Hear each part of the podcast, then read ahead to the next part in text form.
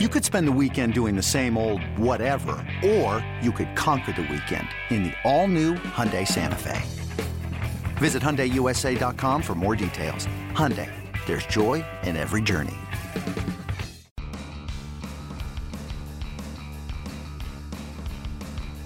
You're listening to MLB.com Extras, brought to you by MLB.tv. It's baseball everywhere. Talking Cardinals baseball today, this Wednesday, the 17th of January, with Jennifer Langosch, our Cardinals reporter for MLB.com. Jen, we thank you as always for the time, and uh, today we'll touch on a few different topics uh, as we so normally do. Randal Grichuk uh, appears to be the fourth outfielder in the three-man outfield, uh, kind of the the odd man out right now. We'll talk about uh, his reaction to that, as of course you know the trade of uh, acquiring Marcell Ozuna has uh, shifted some dominoes, and unfortunately uh, Grichuk might be seeing more time on the bench than in the great green grass. We'll talk about the uh, closer situation, which is a weekly staple of the the Cardinals podcast. We'll talk about what that situation is right now.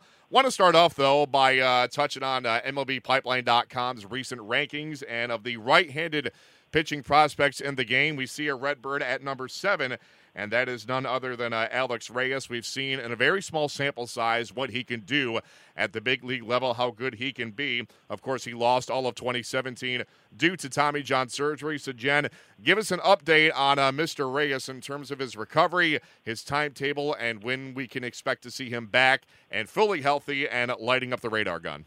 Yeah, the good news, Matt, is that, you know, to this point, knock on wood, Alex Reyes has not incurred any sort of setback in his recovery. So he's actually headed down to Florida this week, expected to start throwing off the mound this week. Hopes if that goes well, he can face hitters as early as next week, which will be a great test for him, of course, because that's going to kind of give him that idea of how hitters are seeing and reacting to his pitches for the first time since he underwent that procedure last February. Now he'll be ready for the start of spring training. That being said, the Cardinals plan on taking things slow with him. They don't want to rush him. This is a 23 year old pitcher who, um, you know, obviously is a, is a guy the Cardinals believe is a frontline starter in the future. They want to ease him back in. So I would expect we're going to see, you know, minimal work in, in spring games. And then the Cardinals have set kind of a soft target date for Alex of May 1st uh, in terms of when they expect him to potentially return back on the major league roster. And then the question becomes, in what role does he fit? Now, of course, for the long term, Alex Reyes is being developed as a starter, and we all expect him to pitch in this Cardinals rotation for many years. But the expectation is that, you know, if the Cardinals rotation is doing okay through that first month of the season, we'll probably see Alex come back first in a relief role. Number one, that gives the Cardinals flexibility to really manage his workload and his innings count this year.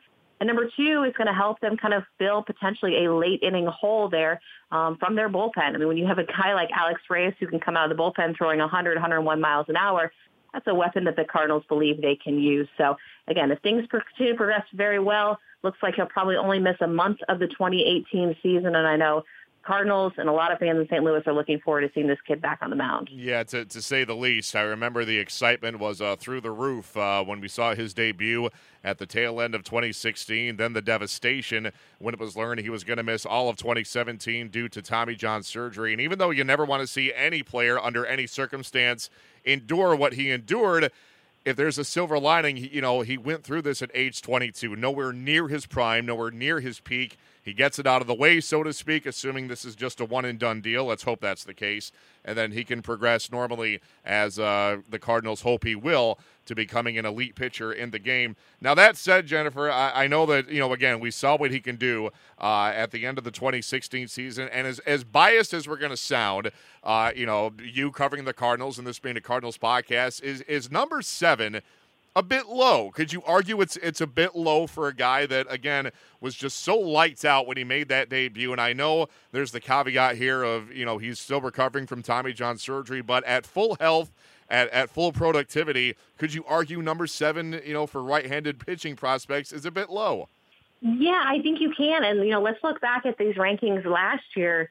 He was the number one right-handed pitching right. prospect in baseball. Now I know there's some new names um, and faces on this list. You know, Ohtani, of course, topping this list this year. But yeah, I mean, I think you see Alex Reyes drop mostly because there is a little bit of uncertainty coming back from this surgery. It's interesting, you know, Tommy John surgery has become so commonplace in the game that I think all of us just expect these pitchers to get through it, do their 12 to 14 months of rehab, and pick up where they left off.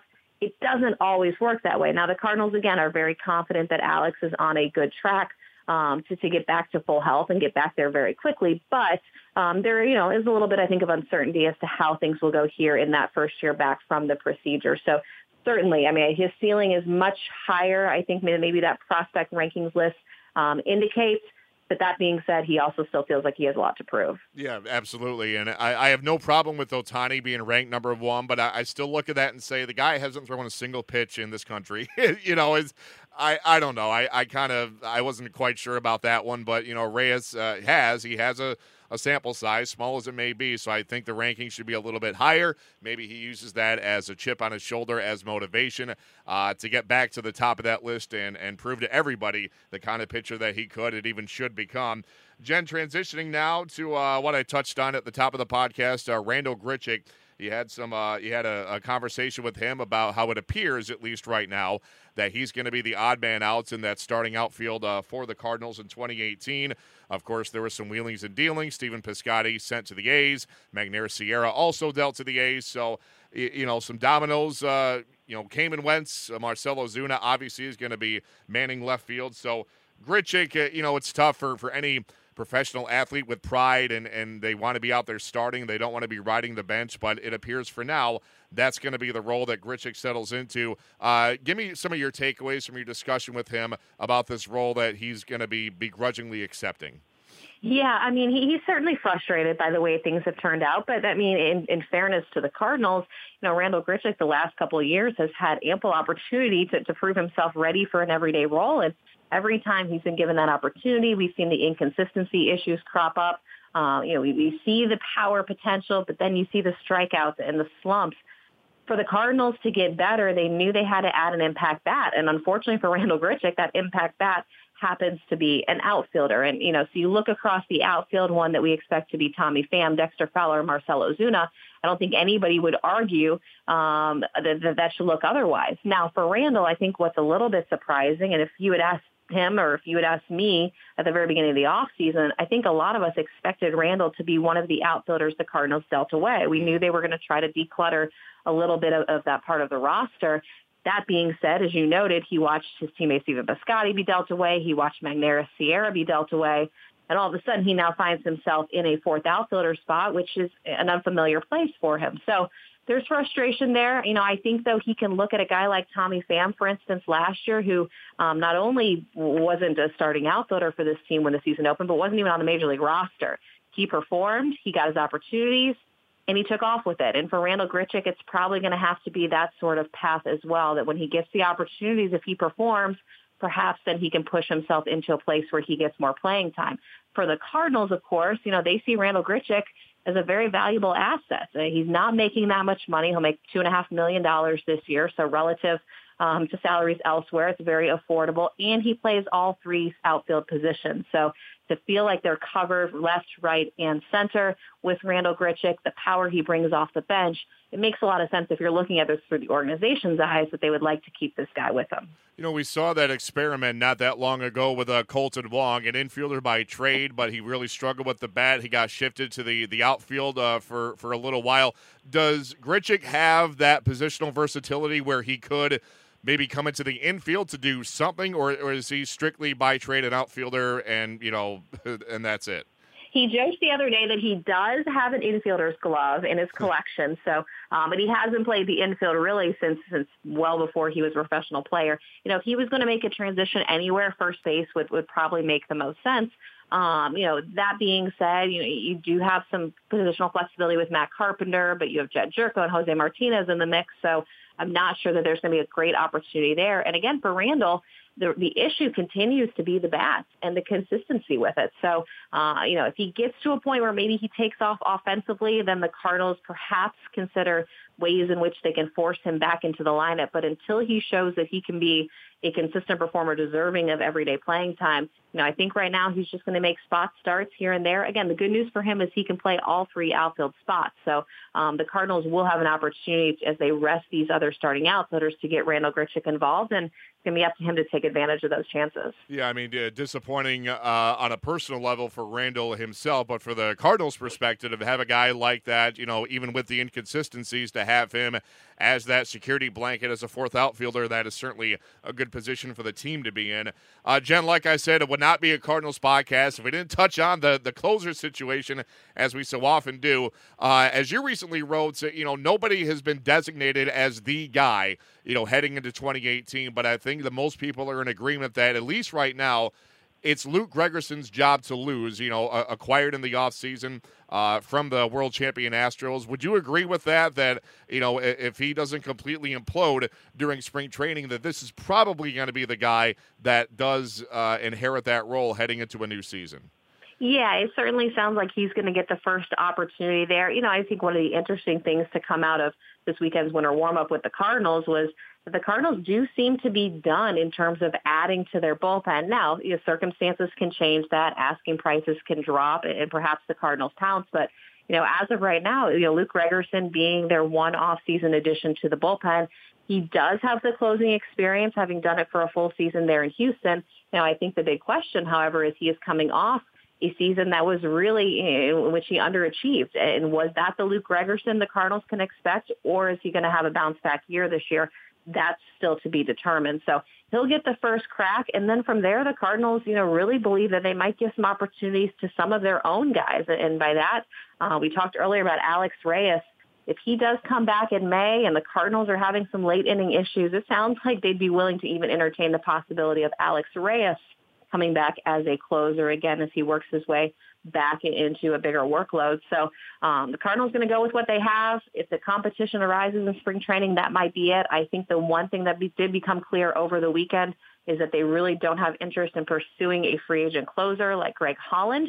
Um, so I don't think that that is going to be in the mix here in the next couple weeks. So they are hopeful that Luke Gregerson rebounds. It's a little bit of a risky move for a team whose bullpen struggled to close out games last year, but uh, with a lot of young and up-and-coming talent, the Cardinals do believe they're covered if Gregerson can't hold down that job. Yeah, interesting. Uh, for so many weeks uh, before the turn of the new year, they were kind of linked to Alex Colomé and and uh, you know uh, pursuing that aspect of it, but uh, that seems to have died down. And at least you know they're going to hitch their wagons to Gregerson and potentially Reyes if, should the situation arise.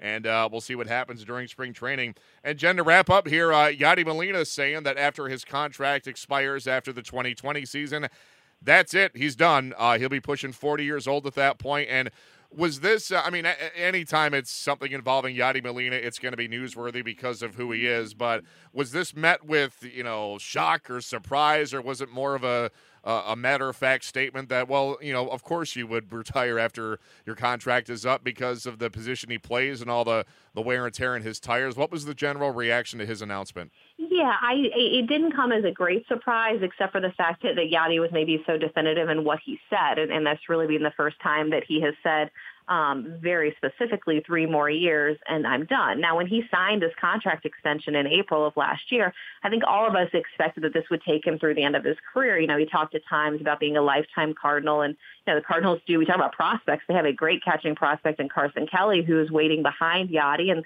the Cardinals don't want to waste all of Carson's prime years either. But uh, you know, a little bit inter- again interesting. I think that Yadi really did put a timetable to it. It, it. it speaks to the sense of urgency here with this organization. You think about three more years of Yadi, only one more guaranteed year of Adam Wainwright, only two guaranteed years of Marcell Ozuna before he's a free agent. So potentially a lot of changes coming here in the coming year. So this is a group going into 2018 that I know has some high expectations, wants to accomplish um, some big things in October while these these players are still around. And you know, for Yadi, as he joked before he he ended his media session on Monday, he already has two World Series championships. He'd like to get three more. Yeah, that, would be quite a haul to have five uh, by the time he calls it a career. And uh, hey, we'll we'll see what happens. Great stuff as always from Jennifer Langosch. Uh, we thank you, Jen, as always, for the time, and we'll do it again at this time next week. In the meantime, Matt Waymeyer signing off for MLB.com Extras, St. Louis Cardinals.